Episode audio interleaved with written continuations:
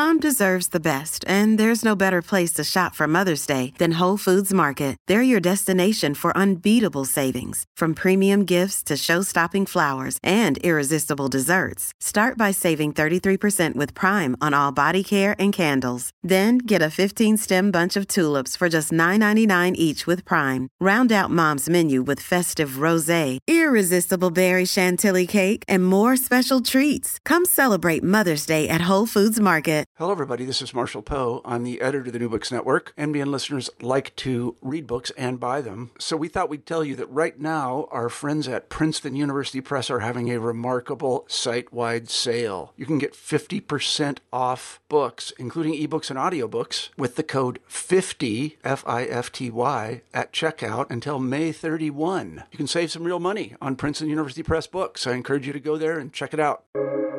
Welcome to the New Books Network. Hello and welcome to New Books Network in Latin American Studies, a podcast in the New Books Network. I am Kenneth Sanchez, one of the hosts of the channel. Today I will be speaking with Maria Elena Garcia about her wonderful new book, Gastropolitics and the Spectre of Race Stories of Capital, Culture, and Coloniality in Peru. Maria Elena Garcia is an associate professor in the comparative history of ideas at the University of Washington in Seattle Garcia received her PhD in anthropology at Brown University and has been a Mellon Fellow at the Wesleyan University and Tufts University. Her first book, Making Indigenous Citizens Identities, Development, and Multicultural Activism in Peru, examined indigenous and inter- intercultural politics in Peru in the immediate aftermath of the war between Sendero Luminoso and the state. Thank you, Marilena, for joining us here today. Oh, thank you so much for having me. It's really lovely to be in conversation with you. It's great to have you here, Marilena, as I mentioned. And in your words, uh, and I'm quoting directly from the book here, this book, Gastropolitics and the Spectre of Race, explores the dark side of the celebration of Peruvian gastronomy, of contemporary narratives of social inclusion, while leaving room for alternative readings and possibilities opened up by Peru's gastronomic revolution. It critically evaluates uh, the claims made about by the gastronomic boom of unity and the end of racial antagonism, and it also tracks the emergence of Peruvian gastropolitics, understanding it as a biopolitical and aesthetic set of practices that reinscribe dominant racial and gender orders. It is a deeply interesting book. It is very well written. It's different in that way, and I thought it was very engaging, and obviously an important contribution to Peruvian studies, social studies, and racial studies as a whole, and also gastropolitics, which is a very interesting uh, field as well. But perhaps to begin, Maria Elena, you can tell us a little bit about yourself and the path that led you to write this book. Sure. Um, thanks so much. There's so much to say, but I guess maybe I'll start by saying that I was born in Lima, Peru, um, but we left the country when I was just five years old. My family moved to Venezuela, then to Puerto Rico, and then to Mexico City, and eventually to the United States um, when I was 14 years old. And I think that that move to the US, um, it was maybe one of the most significant moments in my life.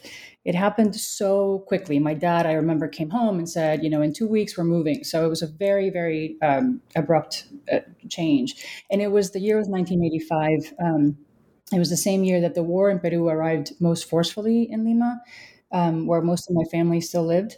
And before that year, we would return to Peru every summer to spend, you know, usually two or three months with my grandparents, aunts and uncles, cousins. Um, but after 1985, we would actually not go back until the early 1990s. Um, and I was really angry about this. I was 14, you know, teenager, so uh, I was angry anyway. But um, I was very upset about this decision, um, and it really, I think, pushed me to ask a lot of questions about the violence that was happening in the country, but also about our family. Um, and it was actually shortly after that that I learned for the first time that my grandfather was actually a Quechua speaking man from Ayacucho. I had no idea that he was from, from Ayacucho before this. Um, and Ayacucho is, of course, one of the highland departments that was hardest hit by the violence. Um, so I think this is a moment that really um, was significant in shaping my interests and eventually uh, my academic work, uh, which of course has focused on indigeneity and um, political violence. Uh, so after I made it to Brown for my Brown University for my PhD in anthropology, um, my research really focused on indigenous cultural politics in the Andes and in Peru um, primarily. Um, and in particular, I've been concerned with the violence of the recent war between the Shining Path, the MRTA, and the Peruvian state, and the various ways it shaped the lives of so many people, and I think especially indigenous people. Um, so, since the mid 1990s, I've spent many years working with indigenous activists and others and developing my research on the politics of language, education, and culture in the Andes. But a few years ago, and I guess I was thinking about this, I think it's been about 20 years ago now. Um, I started reading more and more interested in thinking about human non human relations. Um, and particularly about indigenous understandings of other than human life. And I started to really immerse myself in the field of animal studies. And it was actually in this moment, I was I was in that moment, I was reading and teaching in animal studies. And I started to notice different things when I would take research trips to to Latin America, and especially when I would go to Cusco or other Andean cities like Quito. Um, so, for example, I started to notice that alpacas and guinea pigs, or cuyes, as we call them in Peru, as you know, um, appeared much more frequently on menus, especially tourist menus. But I was, um, yeah, it was really interesting. But it was also how they were appearing on the menu that got my attention. I started to notice the inclusion of dishes like carpaccio de alpaca, for example. Um, or cuy ravioli, right? Um, so this was really different from the more traditional cuy um, served whole, where you saw the the, the feet and the, the head. Um, and I had eaten alpaca before when I was doing dissertation fieldwork, and I remembered this is very tough meat. In carpaccio, it has it's for those who don't know, it's very very thinly sliced meat that's served raw. Um, so to make carpaccio de alpaca uh, this meat had to come from alpacas that had to be raised specifically for meat or, or certainly raised in different conditions than the more traditional context so this started to raise a lot of questions for me, and I started to explore. Um, what I soon realized was this shift toward the intensification of the production of these animals. And this was um, mid 2000s or so. Um, and as I asked questions uh, from chefs and, and others, um, I was asking not just about the process, but also about the particular significance of these Andean animals. Why alpaca? Why cuy? Um, the more questions I asked, the more I started to hear about Novo Andina cuisine, um, which was really interesting, which is, you know, the blending, it's described as the blending of indigenous products with European techniques, um, and also about the importance of the emerging gastronomic boom.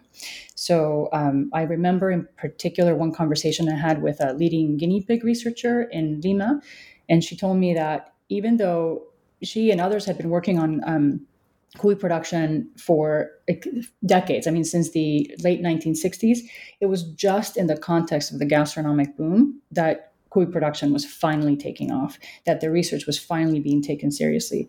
Um, which was really interesting to me. And I learned later um, also that in the competitive world of high end cuisine, you have to distinguish yourself in order to make a mark, uh, especially globally, right? And especially, I think, chefs from the global south. Um, and indigenous products, uh, including indigenous animals like the alpaca and the cuy, were central in marking high end cuisine in Peru as Peruvian. So um, maybe just as a final little um, part of this response, um, I want to I want to say that I never expected to write a book about food.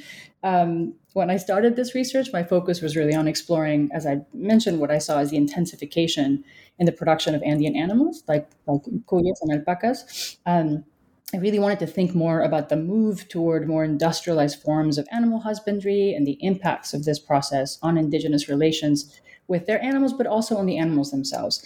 Um, but as I heard more and more and more about Peru's food revolution, I really started to shift course and I was fascinated. I was fascinated in particular because the more I learned, the more I realized that this revolution, this gastronomic revolution, was directly responding to the violence of the past. Um, it was clearly a project focused on remaking the nation, reimagining Peru as a cosmopolitan, modern, inclusive country that was, of course, welcoming to tourists and global high end culinary destination.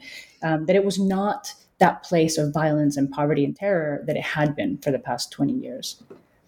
Yes, definitely. And we're going to talk about more about that uh, when we go on about the book. But before we go into that, I think will be it will be very valuable to our listeners to know a little bit about the context, the historical background of your book, uh, the gastronomic boom, you know, post conflict, well, the idea of a post conflict society Peru. Perhaps you can tell us briefly about this context, very briefly about the historical background as well. Sure, of course. Um, I'm thinking maybe it would be useful to start with a very, very brief note about the internal armed conflict in Peru for those listeners who are not familiar with the country. Um, so, very quickly, this conflict lasted officially between 1980 and 2000. Uh, and there are many fantastic works detailing various dimensions of this horrific conflict. But um, quickly, the Shining Path, or Sendero Luminoso, a Maoist, Leninist, Marxist organization, declared war on the Peruvian state uh, and began its armed struggle in 1980 in the Highland Department of Ayacucho. Um, and I think it's important to note that this was not an indigenous revolutionary movement, which, why, despite the fact that there are many things written about this, some people still kind of uh, have that misunderstanding. Uh, and in fact, um, despite Sendero's claims to fight for Peruvian peasants and the poor, they unleashed tremendous brutality on Andean and Amazonian communities. Um, they committed unspeakable acts of, of violence against anyone they saw as in any way against their revolution. Um, state forces, um, as expected, responded with equal, if not more, force. Um, it's just really a brutal, brutal war. Um, according to the Peruvian Truth and Reconciliation Commission, approximately 70,000 people were killed. Um, but of course, this number does not include the thousands and thousands of people who were displaced, tortured, disappeared, and, and so much more.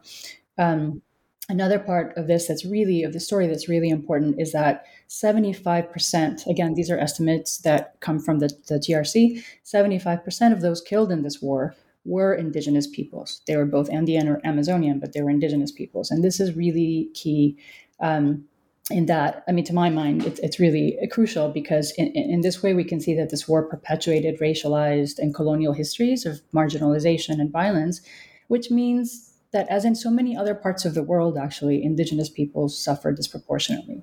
Um, there's a ton, you know, there's much more I could say, but for the sake of brevity, I'll just note that officially the conflict ends in the year 2000 with then President Alberto Fujimori, and this is a very strange moment to be talking about this. Um, but Alberto Fujimori fleeing, flees the country after uh, accusations of, of, corruption and human rights abuses. Um, a, a, transitional government comes into power, um, led by Valentin Paniagua, and signaling sort of this moment signals the beginning of a transition toward democracy and peace and away from the violence of the recent past. And as the TRC begins its work um, in 2001, uh, it's interesting because the um, transitional government established the commission as a truth commission. But incoming President Alejandro Toledo in 2001 added reconciliation to that name um, and to the title, to the commission's title, and to its mission. And this is really important, I think, for our story, for the, the, the story of the gastronomic revolution, because the theme of reconciliation is central in this in this new kind of moment. Um, and the politics of memory are too, as this revolution is one that um, looks forward, right, to a future of prosperity and cosmopolitan modernity. And it is certainly a, a gastronomic sort of, the, the, revolution is certainly one that does not dwell on the violence of the past. So this is kind of the, the backstory against which the gastronomic revolution emerges and which I argue it's, it's responding to. Um, and here I think it's it's very important to bring in Chef Gaston Acurio, who is credited with spearheading the gastronomic revolution in Peru. He's really a central figure. This is what Kenneth, you and I were just talking about. He's a central figure in the history of Peru over the last three decades. Um, he comes from a very prominent political family, and after spending years in Spain and France training to be a chef, he returns to Peru in the mid 1990s. Um, in the context of post war reconciliation dynamics, he begins to work actually quite explicitly to remake Peru, to reposition the country globally. Um, but significantly, he also works to sell his vision of a new, peaceful, modern nation to Peruvians themselves, after decades of war, violence, racial and sexual terror, and economic precarity, Acurio, I think, brilliantly moves Peruvians away from this discourse of violence um, by emphasizing the possibilities offered by our food. Um, and in the context of this politics of reconciliation, there's this sort of renewed moment of possibility. And Acurio deploys Peruvian cuisine as central to rebranding the nation by emphasizing, I think, two main dimensions.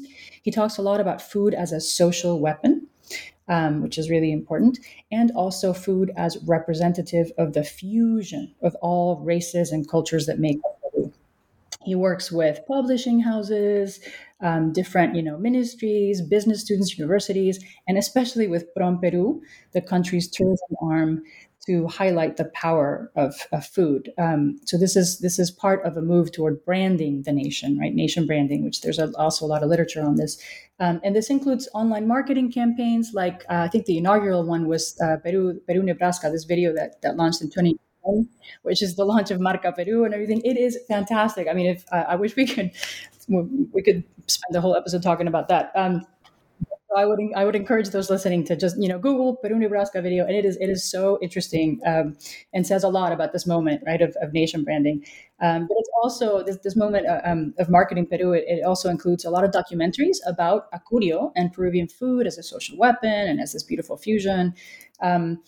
Also television shows showcasing the best of Peruvian products, producers, and cuisine, and of course the culinary festival Mistura, which was a yearly festival that, um, at its peak, had almost half a million visitors, which was really uh, astounding. Um, so at this moment, Peruvian cuisine begins to get noticed at global events, and articles about Peruvian food begin to appear in magazines like you know Food and Wine or Gourmet or Condé Nast Travel, these very elite um, food magazines.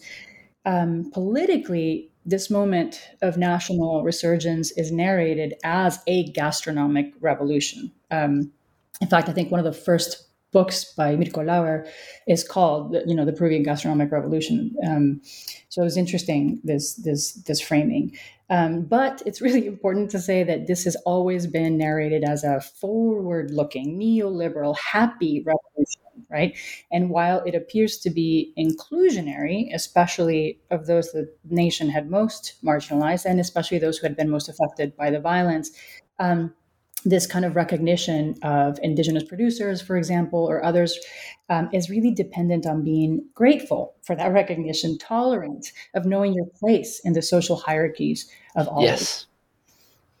Now we're going on talk about the book the first thing I really wanted to ask was the concept and the idea of the book that you briefly mentioned when you were talking about yourself and how you got there. But it's really interesting to read these links between gastronomy, violence, race, capital.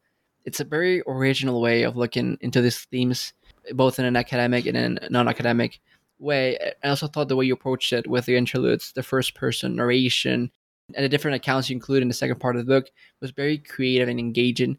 you tell us a bit more about the concept of the book that you briefly mentioned before and how you decided to approach it and, and write it. I thought that was very interesting. Thank you. Um, yes, this is a great question. Um, uh, in terms of the idea for the book, as I was mentioning earlier, it really emerged in response to what I was experiencing and learning about while I was in Peru. Um, every single trip I took helped me to see much more clearly those links between the celebration of Peruvian cuisine and the restoration of racial hierarchies in the country. Um, one of the primary concerns of the gastronomic revolution was to transform Lima into a world class culinary destination. I remember so many times people would say, you know, people come to, to Peru to go to Machu Picchu, they bypass Lima, go straight to Cusco. The idea was to get people to stay in Lima to eat. Um, so this project, I think, was and continues to be entangled with ideas about hygiene and order. Um, and this is connected in, in, this way. In the minds of so many elites, Lima had been negatively transformed by the influx of indigenous migrants fleeing the violence in the highlands and the lowlands, for example. Um, there's this, all this talk about the Andeanization of Lima or the cholificación, right, of, of Lima. Um, so part of the work of the gastronomic revolution, in a way, was to restore the city, right? To, to, to transform it from this current space of disorder and chaos to the imagined glory of the city of kings, as Lima was known in colonial times, which was imagined as this kind of white European city. Um, and it might be worth again for, for those who are not familiar with with with Peru that about 80% of Lima's population is made up of migrants or the children of migrants. Um, so, in this context, I mean, I remember especially a visit to Mistura um, when I was invited to join an early morning workshop for uh, all those indigenous producers who were participating in, in the festivals um, in the festival that year this was this was amazing. This was an amazing moment for me, and I, and I write about it in the book. It was um, ostensibly a workshop to support the 80 or so producers who were participating that year, and I was really really interested in what were called the um, chef producer alliances, which is where um, chefs from the best restaurants in, in Peru were encouraged to buy directly from producers, and in that way, kind of avoid middlemen and increase revenue for producers. But what I saw was incredible. The workshop, first of all, started with a clown. Um, so keep in mind that these producers have traveled from all over Peru, sometimes for days in cramped buses, just to sell their products and participate in this prestigious festival. And to be able to do that, they've already had to go through a rigorous selection process and jump through many, many hoops. So, in any case, they're busy and they need every minute possible to set up their stands and to prepare. But this workshop was mandatory. Like, if, if you wanted to sell at Mistura, you, you had to participate, right? So, first, the workshop started over an hour late people were getting really anxious and upset. Um, and suddenly, this clown shows up and starts the workshop with a dance and a song. Um, the idea was to get producers to stand up and move and dance and, and sing along um, to get them excited. But I was so struck, right? Because usually you have clowns at children's parties, but that's not. I mean, that's that's that makes sense because so much um, often, so often, I would hear comparisons made between indigenous uh, producers, for example, and children. Um, so a- anyway, there was just so much going on for me when I was when I saw this this clown. Um, but then the clown leaves, and one of Mistura's organizers, who was a former minister of agriculture. Um, and a member of the Society for Gastronomy, uh, he took over and began to dictate the various terms of participation, including and especially emphasizing the importance of hygiene, of order, of knowing your place. Um, it was really fascinating. And at the end of the workshop, Gaston Acurio appeared and offered this rousing speech about the importance of this new moment, of the fact that the city, meaning Lima, was no longer giving its back to the country, that indigenous producers are now welcome in the city, but that there is a price to pay and norms to follow. So in the book, I actually spent some time unpacking this workshop and the minister's discourse and Acurio's speech because I think it was just so all of this was fascinating, really telling um, about about the revolution. But I, will just say here that this was just such a powerful and clarifying moment for me. Um, as I stood there listening and observing, it just became incredibly clear that this gastronomic revolution was a civilizing project. I mean, I remember that. I remember very clearly being there and thinking, thinking that it was just this one more effort to civilize the other, to locate and manage the Indian. Right? Um, paternalism was just striking, and it was confirmed in really disturbing ways later during an interview with the former minister of agriculture, which again I, I write about in the book. Um, it was it was during this research trip that the centering of Lima in this project also became really interestingly clear um, for me. And this was striking because this centralism which is you know again there's there's a lot written about this and it's it's known this centralism in the sense that lima as the modern capital of peru is more, more important than the rural indigenous highlands and lowlands. This idea was identified explicitly by the truth and reconciliation commission as part of the problem that led to the violence of the recent years in the first place. So I was I was really this was a really I think that I think that was a year 2015, and for me that was sort of like this aha moment, right? Um, but all that said, I I was still really apprehensive about writing about this dark side. You quoted you quoted me on that. Um, but it's true about the dark side of this revolution, right? And Acurio, as I said, he, he was and he continues to be maybe the most loved man in Peru. Um, for so many this i mean really it's, it's so many this celebration of food the renewed pride in our nation the emotional attachment to all this it matters deeply and it is felt deeply. So why offer a critical reading? Why dwell on the negative? Um, and this i think for me is particularly fraught as a peruvian woman who lives abroad I mean, I, I miss Peru also. You know, I miss my food and, and, my family. And like so many Peruvians, I was really invested in a way in the image of Peru that Acurio was selling to us and to the world. That Peru Nebraska video I mentioned earlier is actually a, a great example because um, I was.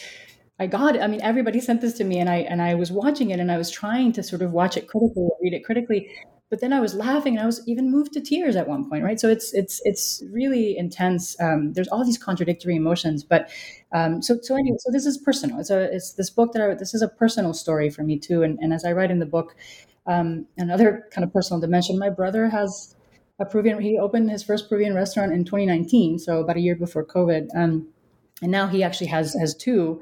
And I want him to do well. I want to celebrate him. I'm excited for him. Uh, I want to celebrate his success, which is most definitely part of the global reach of Peru's gastronomic revolution. So there are plenty of um, contradictions for me involved in this project, and and that made the writing of this both kind of fun and amazing and hard and. It was just this mix of emotions. Um, but I think this is why, to go back to the question that you asked about the interludes, I think this is why I really wanted to find a different way to write about about all this, and I find I find a way to weave in these more personal kind of reflections or, or ethnographic vignettes, and and um, I thought the interludes would be a good way to bring in my experiences and to bring the reader closer to my field notes even and to my feelings and my thoughts about about all of this. Yes, I thought I was particularly very effective as well in, in the engaging and also in the making it a, a book with person more personality. It's very very interesting and I really really like the the originality. It's always it's felt fresh. That's always very good. Uh, going on about the the themes, the topics you set to explore. As you mentioned, uh, there's a lot to unpack, but I'd like to begin with something you mentioned re- recently: uh, the rearticulation of mestizaje as a narrative in this uh, revolutionary uh, gastronomic revolution. This narrative tries to cover up or rewrite uh, years of discrimination and violence, including that of the internal armed conflict. It essentially sanitizes some of the most painful chapters of Peruvian history with narratives that portray Peru and its, and its cuisine as a consensual mixture of race. And that phrase really made a noise in my head because I was I heard consensual mixture of all races, and it is it's pretty striking that they might consider it a project like that. Yes. Yes, absolutely. Um, yeah, I know. It, it, and, and if you read so many of um, Acurio's books, like especially, I think it's the first big one, Fusión or 500 Years of Beautiful Fusion, which has his face on the cover. That's, I mean, it, just read the introduction to that. It's it's it's incredible. Um, so I, yeah, I, I, I totally agree. Acurio, I think, has done this brilliantly, brilliantly, um, and very explicitly. Right? Um, he said in so many interviews that he has tried to shift the meaning of mestizaje from pejorative to celebratory. Um, he's reframed mestizaje mixture as fusion, but and he always notes this. And again, just all, all you have to do is listen to an interview or go to one of his cookbooks, and you'll you'll see this. It has to be a beautiful, consensual, harmonious, tolerant fusion. Um, and he always uses striking language to make his points. I, I, remember this is like really, really clear in a recent TED talk that he gave. I think it was 2018 uh, on how cooking can change the world. And he starts that talk with a love story. Um, the children of Cantonese and Italian families, they fall in love in the streets of the port city of Callao, Peru. Their families are against their love, so the young couple moves far away to make their new home. Romance gives way to disagreement in the kitchen. Soy sauce and Parmesan cheese come into conflict. And over time, however, conflict yields to creativity. Old flavors from different worlds mix in new recipes. And for Acurio, this is how Peruvian cuisine is born a product of what he calls 500 years of beautiful fusion and of romantic and harmonious encounters among diverse people. So for Acurio, the story of colonial encounters reframed as tales of love, of differences giving way to not just tolerance, but national reconciliation. This is the story of Peru.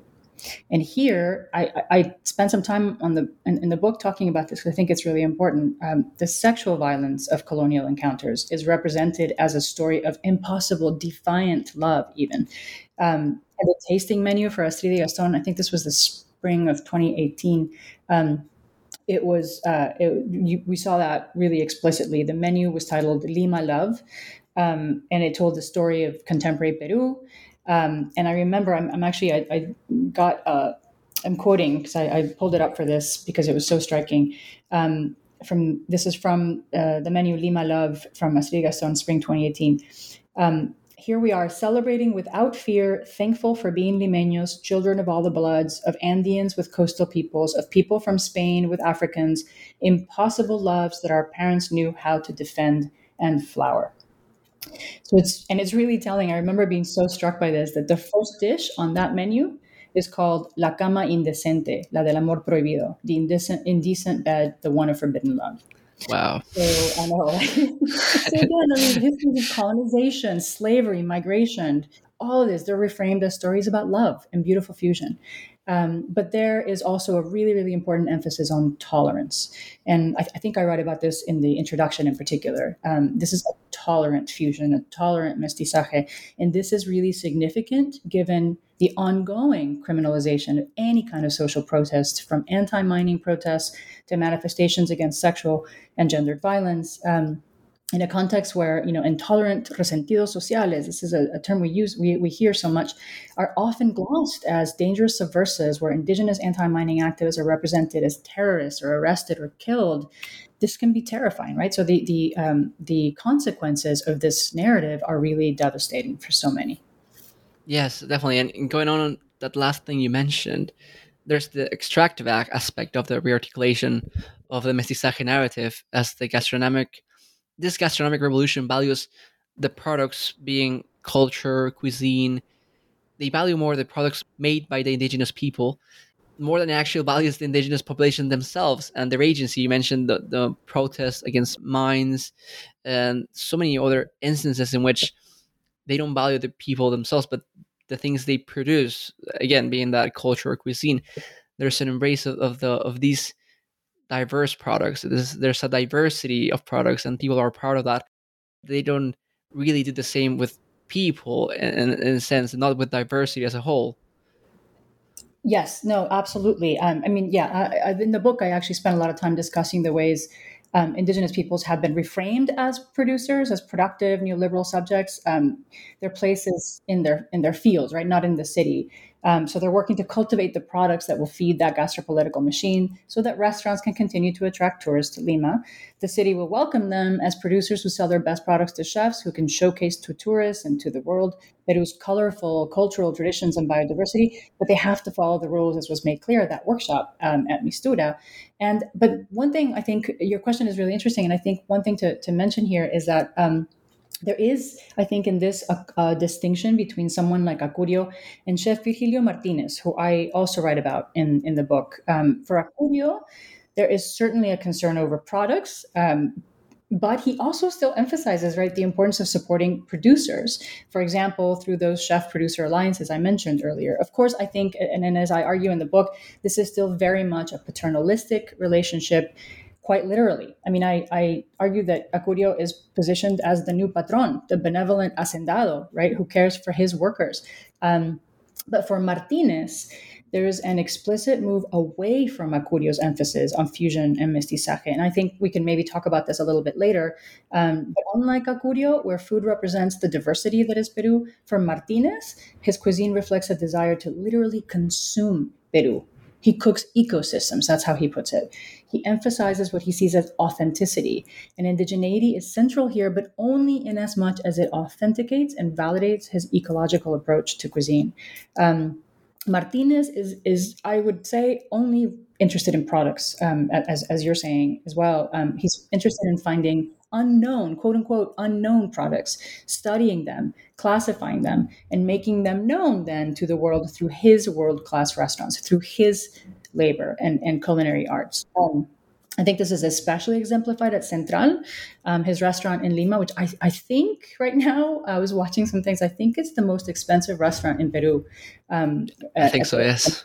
Yeah uh, also at Mil in Cusco, um, but especially through his research institute, Mater um, Iniciativa. Mm-hmm. Yes, definitely. And finally, touching on another aspect of the rearticulation of mestizaje, we mentioned the sanitation of history, but I, I also wanted to touch upon uh, something you mentioned that is the reestablishment of colonial hierarchies. The there's the the idea that you mentioned quite quite clearly of el lugar del indio, the, the place of the indigenous person within this gastronomic project. This has been such a topic that's been so present for so much of Peruvian's Republican Republican in, in, in brackets history, uh, as you mentioned. How, how do you uh, analyze this this idea of el lugar del indio within the gastronomical revolution? Yeah, I mean, I think I kind of touched on that a little bit before. Um, basically, one of the ways in which I'm thinking about it is there's always been this concern, as you're saying, with the, the the, the place of the Indian or the problem of the Indian, right? How do we how do what do we do with these people? And one of the things that I've seen very clearly in this revolution is, as I was saying, the reframing, re-narrating of indigenous peoples as uh, agricultural producers, right? Uh, as small, like smallholder producers, and so it, but that and, and it's this move away from um, or at least an attempt to move away from this idea of indigenous peoples as these kind of lazy backward right non-productive um, citizens toward this notion of productive citizens, neoliberal citizens, um, subjects who are doing something for the country. And this is this is, I think, part of what goes. Um, part of what is behind Acurio in particular, because he is really the one who who um, spearheaded this idea of the chef producer alliances and, and talks a lot about the importance of um, recognition of recognition of of of producers. But if you think about it you know, the term indigenous almost never comes up. So it's really this kind of move away from that towards saying, see, these are our brothers or sisters because they are producing, because they are doing something. And importantly, they're doing something, they're part of this. Um, reframing of the nation of Peru, right, of who we are in the in the in the um, eyes of the world, and so it's about kind of figuring out a new place for them, um, but that can only happen in in in, in this in this way. Um, I was really struck. Uh, APEGA was the Society for Gastronomy. It, it's no longer in existence, um, but they had this video um, I'm trying to think back to it, but I, you know, um, June 24th, 1969 uh, was the, June 24th is the day, it was known as the, the Day of the Indian. And then with Velasco Alvarado, who I'll talk about later, it became the Day of the Campesino. And Apega, as part of this gastronomic revolution, had this reformulation of that as the Day of the Producer. Um, so that's also really interesting this kind of seeming evolution toward kind of uh, placing and, and re- replacing indigenous peoples as producers as productive kind of neoliberal subjects. And um, in, in my kind of thinking about this actually pablo Drinot's work was really really helpful in thinking about race and, and labor and these long histories of, of the place of indigenous peoples in, in, in the country. Yeah yeah without without a doubt. Now i really wanted to talk to you about as well about the you calling into question the term post conflict very early in your book, I, I believe. Uh, very interesting in memory, so this, was this was particularly interesting to me as well because you mentioned it that is this is another way to cover up or hide the existing violence that still persists, the, the discrimination that still exists in our country. Calling it post conflict implies that it's over as well, uh, but it, it has worked as a useful tool for the for the gastronomic boom to create a narrative that ends with us being a tourist destination that has gone past any sort of conflict or discrimination. You tell us a bit more about you, you questioning this term, your your critical thinking behind this, and how does it fit within the the gastronomic boom boom's narrative? Sure. Yeah. No. This, this is good. Um, well, I guess uh, put really simply, to my mind, this formulation, this kind of a, a post conflict, is a way to periodize violence, right? It's a way to mark the violence of the conflict with Sendero in particular um, as a moment of exceptional violence. So there's a, a, before and after. There's before terror and after terror. And this does really important political work. Um, first, I think it ignores the ways those years, as horrible as they were, are in so many ways manifestations of much longer histories of colonial and racial violence. I mean, for indigenous people who had already suffered brutal abuse at the hands of colonial bureaucrats or landowners. Um, experiencing violence in the form of senderista rage or military abuse was uh, horrific, um, but not necessarily surprising. Um, and it also diminishes, I think, the multiple ways in which that experience of violence continues today. The afterlives of rape or torture, the ongoing search for the bodies of loved ones lost during the war, um, and the clear links between the violence of extractive industry or gendered politics and the structural dynamics that made certain bodies and lives more vulnerable than others during the years of terror. This is all part of my critique of the representation of post conflict Peru. Um, and as you say, in terms of the gastronomic revolution, the formulation is really quite explicit, right? Peru is a nation that has moved, quote, from terror to culinary destination. There's a really fascinating, I don't know if you saw. Um, a few years ago, there was a, an ad in the New York Times um, uh, about the Generación con Causa, the new sort of uh, generation of chefs. And that there's a little, um, there's a video and that, that, a video there embedded that actually does a beautiful job of um, reflecting this sort of the the whole idea of fusion as this beautiful fusion but also there's a story um, about these kind of generations of, of chefs and there that's that's that's also the, the formulation of moving like we we used to be this kind of country mired in violence and we are now um, at this peaceful kind of uh, cosmopolitan modern destination right? So so that formulation is really clear there and that's also another really interesting text to to think with along these lines. I want to go now and go over the book uh, chapter by chapter, part by part, if that's that's fine. I wanted to ask you first about part one of the book uh, that's called Structures of Accumulation, which contains three chapters itself. And here you look at gastropolitics from above, uh, more specifically through the analysis of two key figures that we've mentioned before, Gaston Acurio and Virgilio Martinez. You also look at Mistura, but I'm particularly interested in, in the analysis of these two chefs that are the face, the key figures that we mentioned before, of what you argue should be seen as a settler colonial project of racial restoration and indigenous erasure.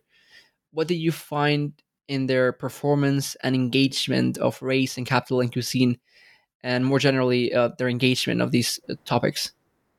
um, okay, yeah, this is a great question. There's so much. There's so much to say here. Um, yes. Um, uh, let's see. I, I well, I devoted a chapter, as you're saying, uh, to Acurio um, and a chapter to Martinez, in part because they were such crucial figures in this moment, um, but also because of the distinct ways in which each chef and their particular projects reflect, I think, a very different kind of engagement with race and indigeneity. Um, as I argue in the book, we could think about Acurio's project um, as we've kind of already discussed a little bit, as one that's really focused in part on the reframing of mestizaje. Peruvian food and Peru itself are products of a beautiful, consensual, tolerant mixture of race and culture. But for Martinez, as we were saying, food is not representative of Peruvian cultural and racial mixture. It should not showcase the mixture of tradition. Food is Peru. His his food, I should say, his food, his dishes is Peru. And he recreates ecosystems on a plate, literally. He serves you clay and bark, rocks and algae. Um, so his project is about showcasing the real Peru, the authentic Peru. And in this performance of authenticity, um, as I was saying, indigeneity really matters. Um, because this project, I think, is one of reclamation of authentic, deep indigenous Peru. Um, so, in a way, then we could think of Martinez as offering, you know, if, if we're thinking of, of Acurio as reformulating mestizaje, we could think of Martinez as reformulating indigenismo, right? Which which um, was a political and cultural movement of elites who professed to center the Indian, but they were always speaking for indigenous peoples because they were thought to not be able to speak for them for themselves. Um, so that's one kind of distinction. Another important distinction, um, as I said earlier, is that while um, Acurio is still, I think, operating within this kind of colonial paternalistic framework, he I mean, I don't. I, it's hard to, but I think I think he at least seemingly genuinely cares about producers. Right? He, he emphasizes fair trade. He emphasizes the importance of recognizing the hard work of farmers, um, the importance of supporting them through these chef producer alliances. What actually happens on the ground, that's a that's a different story. But he seems still to be invested in particular um, in particular forms of, of social inclusion and justice, even as he's still also invested in particular racial orders, like the benevolent patron, the good, happy plant producer, um, works his land and sells his best products to chefs. And I'll, I'll, I'll just pause for a little bit here because that's important, right? In terms of thinking about indigenous food sovereignty, the idea that the you you work the land and the best products are the ones that you give away to, to these chefs and not the ones that you feed your family that has all sorts of different implications. Um, so I think that I just kind of wanted to, to say that. But back to Acurio, regardless of all this, I, I think he also he does seem to to care about about them, but also about democratizing cuisine. Right? He he I think his is a national movement. Um, and a great example is his television series Aventura Culinaria, where he travels throughout the country showcasing the products and dishes of many different people and businesses. This is about supporting, you know, them, getting people to notice their their their products. Um, so even as Acurio's revolution is looking outward, and, and he still talks a lot about the importance of promoting Peruvian cuisine around the globe and um, and enticing tourists to come to Peru to eat and fall in love with Peru. Just as importantly, I think it matters for Acurio that Peruvians love their food, that Peruvians fall in love with their country again. I'm not sure that Martinez cares if Peruvians like his food or not. I mean, I, I don't mean to be I, to be dismissive, but um, I find this really interesting, this contrast, because I, I find Martinez's project to be unapologetically elite. Right? He has positioned himself as the explorer, and I, I do I, unpack this a lot more in, in, in chapter two of, of, my book. There's just so much to say, but um, he really does. He, he presents himself as, as this kind of explorer, even like the images of him looking outward, gazing, spe- stepping on the mountain. And um, anyway, uh, he he discovers right. These are all very colonial terms, by the way. He he explores, he discovers the these unknown ingredients, and then he makes them known to those who can afford to travel to and eat at his restaurants, which is really important. I mean, this is interesting too, right? The kind of emphasis on this hyper local ecological um, work and then people are flying thousands and thousands of miles from all over to to to experience this like ecological uh, um, project. Um, but anyway um, one thing that I, I really want to highlight here is that to, in order to discover these so-called unknown ingredients Martinez needs indigenous knowledge. He needs indigenous people, right? He relies on them to learn about the products and cooking techniques that then he uses. But then he says he uses the science and research that is exemplified through his research institute, Mater Iniciativa, to legitimate that knowledge. So it's at Mater that his team decides which ingredients are profitable and then takes them to his restaurant to craft the dishes that travelers, you know, from all over the world come to experience. Um, so again, I mean, this is this is really brilliant. It's a brilliant way of showcasing the importance of indigeneity, of indigenous products and knowledge, while at the same time invisibilizing that knowledge, marking him and his team as those who are the only ones able to translate deep Peru for the world. So um, again, another text to kind of think with. And for those familiar with the Netflix show um, Chef's Table, the episode with Martinez is fantastic, and it really, I think, does a great job of reflecting this beautifully. Um, I, uh, of course, I read it really. I mean, I watched it really, really critically, and I do offer a little bit of a close reading um, of that episode in, in, in the book, along with some of his recipes and, restaurants. Um, but it's worth it's worth watching and and, and thinking um, about this Martinez in, in, in that way. Um, so there, there's there's so much more I could say, but I think I'm gonna I'm gonna leave it at that for now. yes, definitely. There's definitely a lot to unpack, and all, all our listeners who want to know more about that, they can. The book is very thorough and it gives a lot of details into both man and also on Mistura in the first part of the book. Going now to the second part of the book, you explore non-hegemonic narratives of gastropolitics. I mentioned earlier that I really enjoyed this approach to the topic, as these smaller stories tend to be forgotten when we only do a top down examination. These smaller narratives help us understand this phenomenon in a more subtle way and serve as counter narratives. Can you tell us more about these narratives, especially that of emerging and then chefs and producers?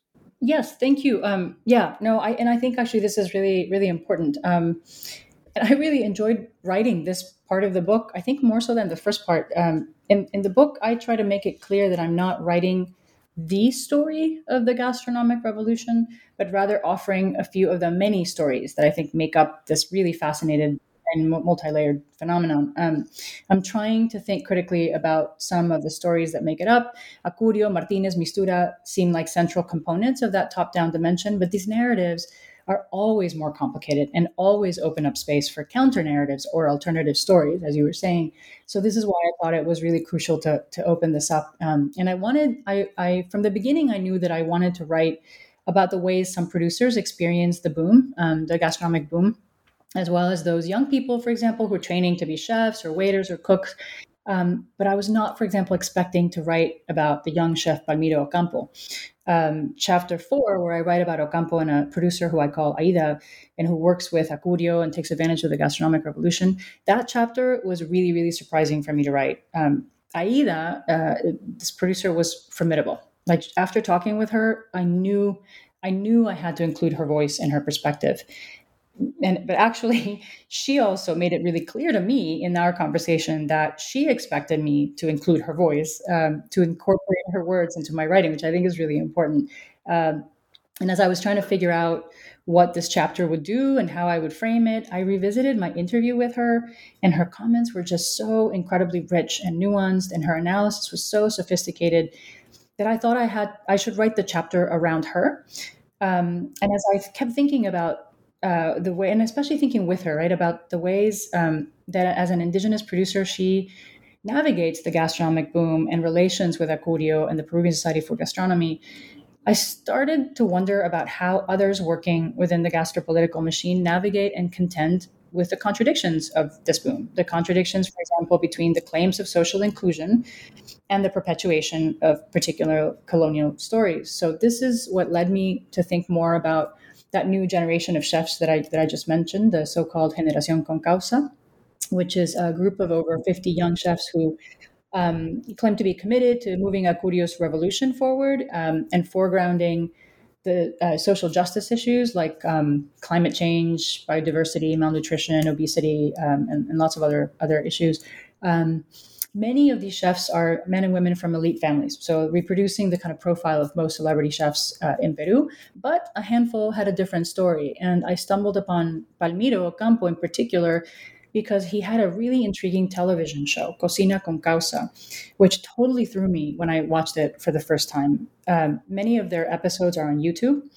And I remember watching the first episode, and I was expecting to find the usual dynamic of you know young elite chefs telling indigenous peoples or migrants living in peri-urban regions of Lima how to eat, what to eat, how to live. Um, I expected them and the show to reproduce a version of this kind of civilizing mission that I talked about with the workshop at Mistura. But what I found instead was, was like what I saw as a subversive hidden message in these stories. And, um, and I found in Ocampo an example of the kind of push and pull Aida was performing in her own engagements with the gastronomic machine. Um, Ocampo's family is from Andahuaylas, a highland department in Peru, and uh, uh, along with Ayacucho, I think this was one of the high, hardest hit during the war as well. His grandparents and his father migrated from the highlands to Lima, so his family makes up part of the wave of migration that so many Peruvian elites see as part of the problem the gastronomic revolution needs to fix. So that's interesting in itself. Um, his culinary work has foregrounded tackling waste, um, utilizing every part of every ingredient he uses in his kitchen. Uh, in fact, I think his nickname for a while was El Chef uh, Reciclador, recycling chef. Um, but his principal focus now is working with women and communal kitchens um, in the marginal sectors of Lima through an NGO that he co founded with his wife. It's called Cori. Um, I could say a lot more about him and about Aida, but I'll just say that their stories are really, really fascinating entry points into how people can both take advantage of this moment of culinary prestige and critique that same moment and movement at the same time. Um, and I guess I'll just add, uh, it's, yeah, it's just really, it's fascinating. And, and, um, and I think, you know, for me, it was also a way of complicating um, that top-down narrative and complicating these hegemonic stories. Um, and I, I also, I just want to end with, a note about the importance for me um, as I was writing this book, I kept thinking about this. It was uh, the importance for me of highlighting resilience. I really did not want to write a book or tell a story that only emphasized the harms and violence enacted by the seemingly benevolent gastronomic movement. I wanted to remind readers that people, Indigenous people in particular, um, do not just bear the brunt of violence. They do not just survive, right? They thrive. They move through the world with joy and creativity, and they make possible alternative futures, I think, for all of us. Mm-hmm. Definitely. I think that's very important to highlight as well. Uh, now moving to the second part of the book, uh, the second part of the of this chapter. I'm sorry. You also dedicate a couple of chapters to guinea pigs, which are very important figures not only to the gastronomic booms but also in the lives of many Peruvians.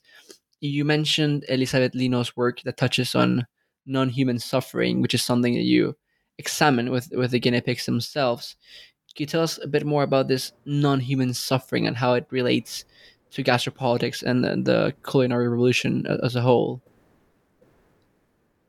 Yes, um, yeah, thank you. I, as I mentioned when we started our conversation, I thought my whole book was going to be about guinea pigs and other animals. Um, but even as I shifted focus and began to write more intentionally about gastropolitics, I knew I wanted to maintain some discussion of the animals and, and plants um, at the center of so much of our food, even if we don't usually talk about this explicitly. Guinea pigs seemed especially significant. I mean, as you say, they have been an important fixture in Peruvian history, and especially for indigenous families in the Andes for centuries. But I also wanted to call attention to the fact that alongside the gastronomic boom, there was also what is known as el boom del cuy, or the boom in guinea pig production.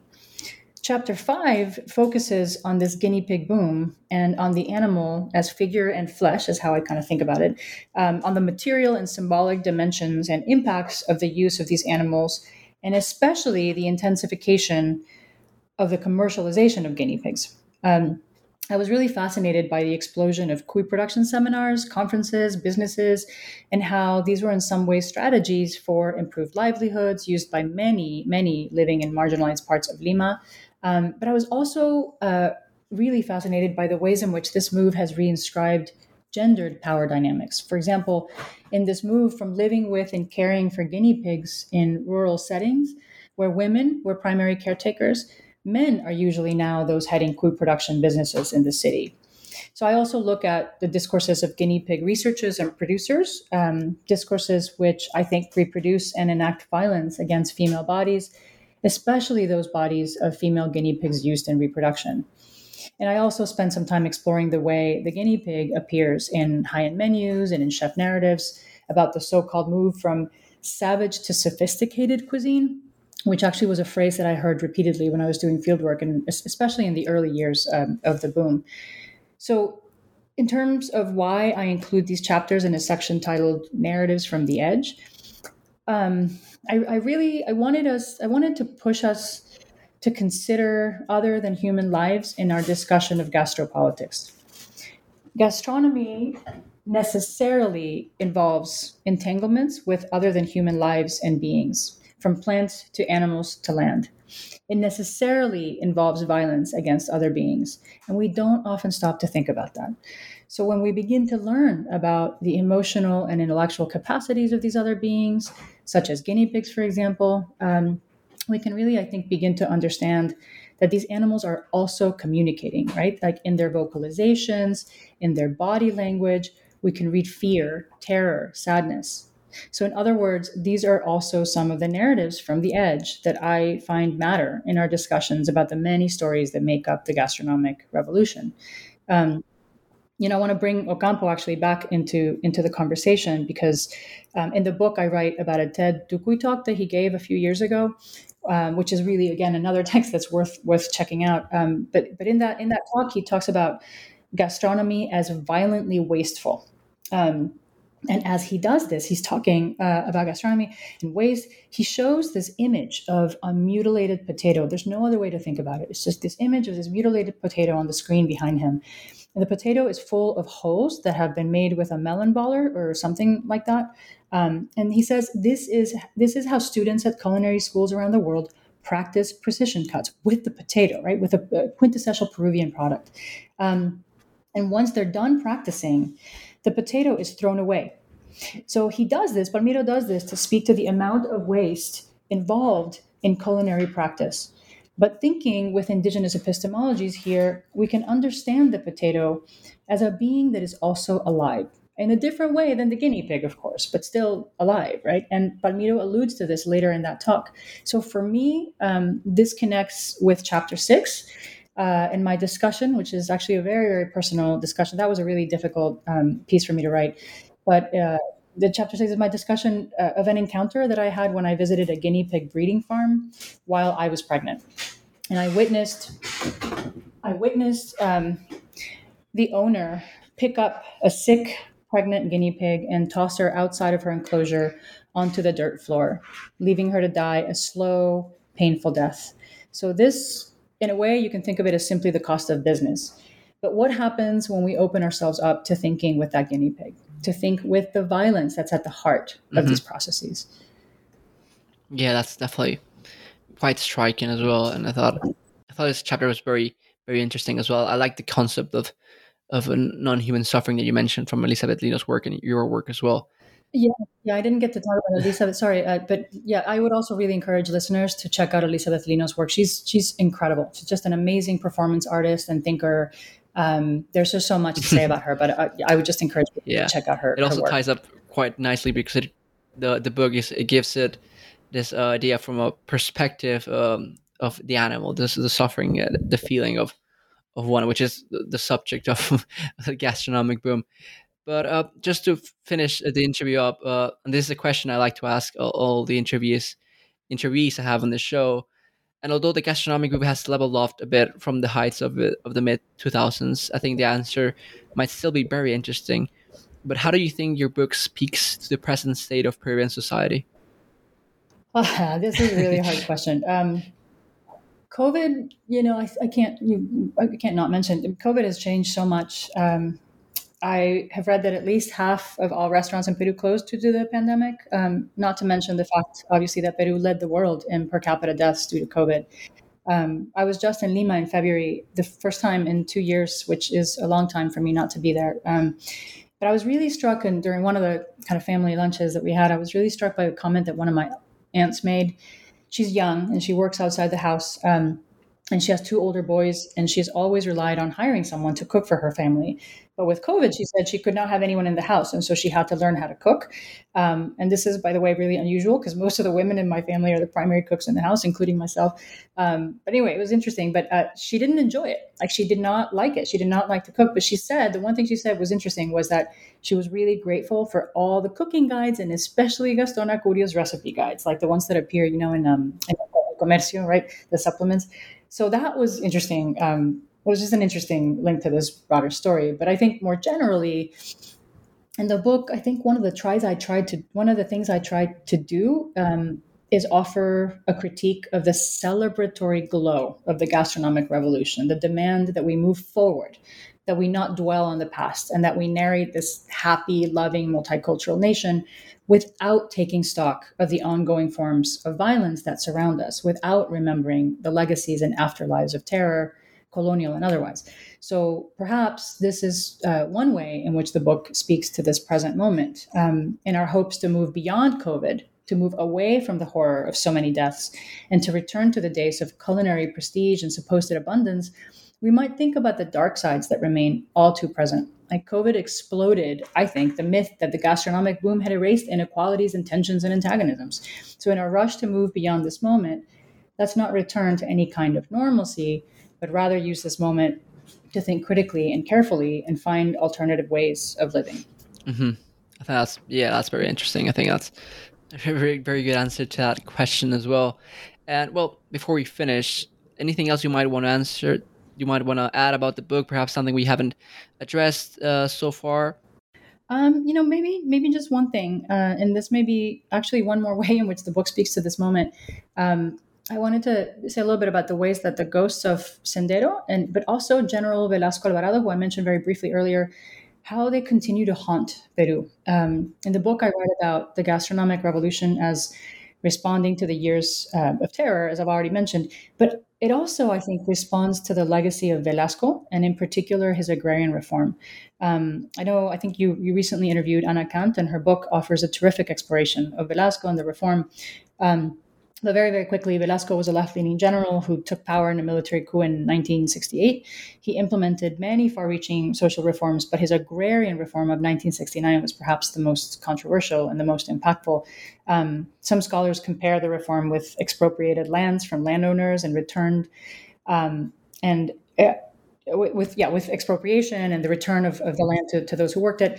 Um, uh, they compare this reform with the abolition of slavery. So the social and political fallout of this moment still haunts society, and in particular, I think elite discourses and experiences of life in Lima. And in the book, I argue that the ghost of Velasco is very much present in the discourses of Acurio, for example. Um, who moved his flagship restaurant to what used to be the old hacienda of, of San Isidro and very explicitly restoring the house and rewriting history through the restaurant's website. So, this is, I think, one more example uh, in which Acurio's project of racial restoration, reclaiming space as the patron, and repositioning indigenous producers and those who work the land is is is you know very much kind of in, uh, responding to this kind of legacy of, of Velasco. Um, and moreover, the recent presidential election of Pedro Castillo, a Quechua-speaking farmer, teacher, union leader, has really intensified the anxieties that I've been discussing around race and indigeneity and I think also has called into question the idyllic picture of a happy, tolerant, multicultural Peru. So, given the current political moment and the polarization that we see through the figure of Castillo, but also Fujimori, right? It's, it's really interesting to think with and from the frame of haunting and ghosts, which is something that I kind of want to do in, in the book. Yes, definitely. Now, before you finish, I think it would be useful for the re- readers to and the listeners to know what new projects are you're working on right now. What uh, if you have anything planned? Can you tell us a bit more about that? Yes, absolutely. Um, well, first, I'm I'm trying to I've I'm I'll be working on the the book, uh, the Spanish version of the book. I've got the translation, and um, I'm hoping to be able to publish that soon. So that hopefully will be happening. But I'm starting. I've actually just started work on a a new project. I I, I, started right before COVID, but then I haven't obviously been able to do anything. So, um, so I'm just getting back into it, and it's a it's a it's a hard project. It's it's basically I'm trying to think through the impact of political violence in Peru on on animals. Um, and other than human beings too, so rivers, glaciers, lands, and I am starting from the indigenous testimonies um, collected by the Truth and Reconciliation Commission. These are over 17,000 um, testimonies uh, so it's a lot. Um, but I remember, I mean, this is something actually that I've been thinking about for a long time, but I just have not been able to, I, I didn't think it was the right time. I remember in 2002, I was in Cusco and I attended one of the public audiencias of the, the TRC. Um, and I was really, really struck by the ways that so many people, when they were asked about their experiences of violence, they talked about the theft or mutilation or killing of their animals or the burning of their lands um, as really, really significant dimensions of that violence that they experienced. Experienced. So I was I was really fascinated by that. Um, and again, 2002, it just felt like not the right time. It was a little too raw. Um, but I've been thinking about it ever since. And so now that's that's the focus of, of my new work. And I've um, been talking to a lot of folks about this and people seem to be really, really supportive. Um, I was just in Peru, as I mentioned last month, and I started exploring some of the archives and testimonies. Um, and it was, I'm finding a lot. I mean, it's it's it's, it's hard um, work, but I'm finding it to be a really important story to tell. To kind of think more about the impact of all of this on on other than human life um, as well. Mm-hmm. Well, we're looking forward to that. María Elena, thank you very much again for joining us here to talk about your wonderful book, uh, Gastropolitics and the Spectre of Race, Stories of Capital, Culture, and Coloniality in Peru. Thank you for joining us here at the New Books Network in Latin American Studies. Oh, thank you so much, Kenneth. It's been really wonderful um, talking with you and just sharing ideas. Yeah, it's been a wonderful conversation as well. And I uh, would uh, recommend for everyone out there to get the book, read it. It's very interesting. It's a very uh, unique and original perspective on, on gastropolitics, and I think you will enjoy it. But well, that's it. That's all from us here today. Have a good day.